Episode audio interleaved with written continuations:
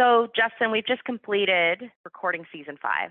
I really enjoyed it. I loved it. I got to sit in the interviewer seat. But I'm wondering for you as the interviewee, and I didn't really give you or Shanae a whole lot of time to prepare because I really just wanted to get top of mind thoughts and knowledge and advice as we went through. I'm wondering what kind of stood out for you through the season. So I'll, I'll highlight the topics and then let you talk about what was impactful or most interesting to you.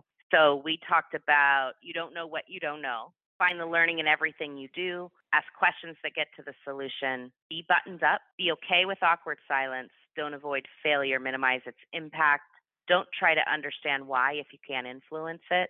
There's an art and science to everything. This is what you do, not who you are, and take inventory. Of all those topics, were there a few uh, conversations that stood out as we were recording?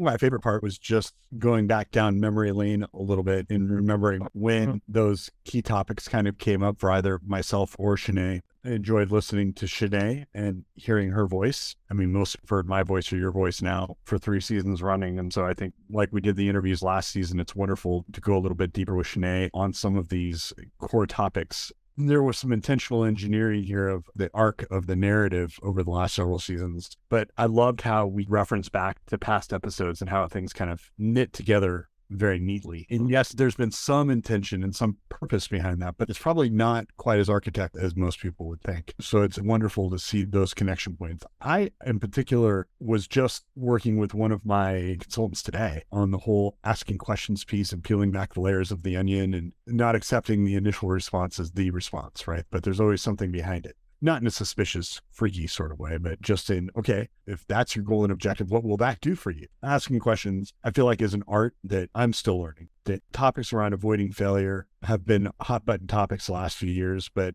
I really enjoyed kind of the folksiness and the whimsomeness by which we dealt with that topic, really just kind of live from the front lines of our experiences. I think one that's really impactful, and I have to, to speak it to myself almost daily, it's what you do, it's not who you are. Those whole issues of identity and purpose. And frankly, I really enjoyed conversations. It wasn't a direct topic, but it came up a lot, is the topic of boundaries and just setting good, healthy boundaries and setting priorities. You know, both Shanae and I think, and yourself, we come from the perspective that work is not our number one priority. It's important and it's something we enjoy success in and we want to do good work, but it's not the thing. It's a thing.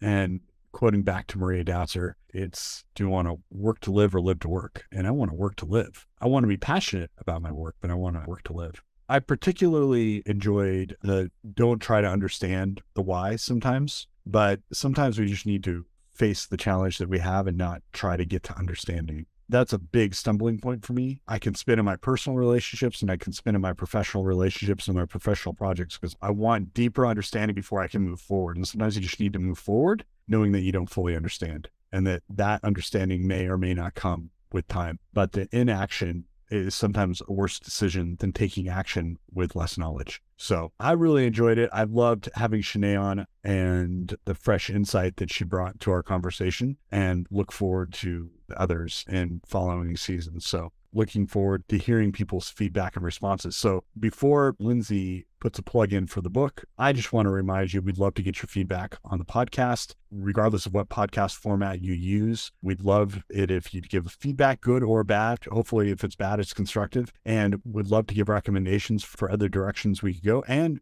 give us a rating.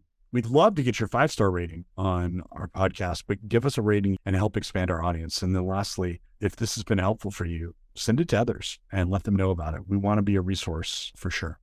Yeah, you can reach out to us at info at refine and grow dot com. And there's also a box to provide feedback or questions that you want answered on future podcast episodes from refine and grow dot com. If you go out there, you will also see the book that we highlighted this season, Refine and Grow Lessons Learned on Navigating the Business World. And it will be on Amazon and Barnes and Noble and available everywhere at two thirty.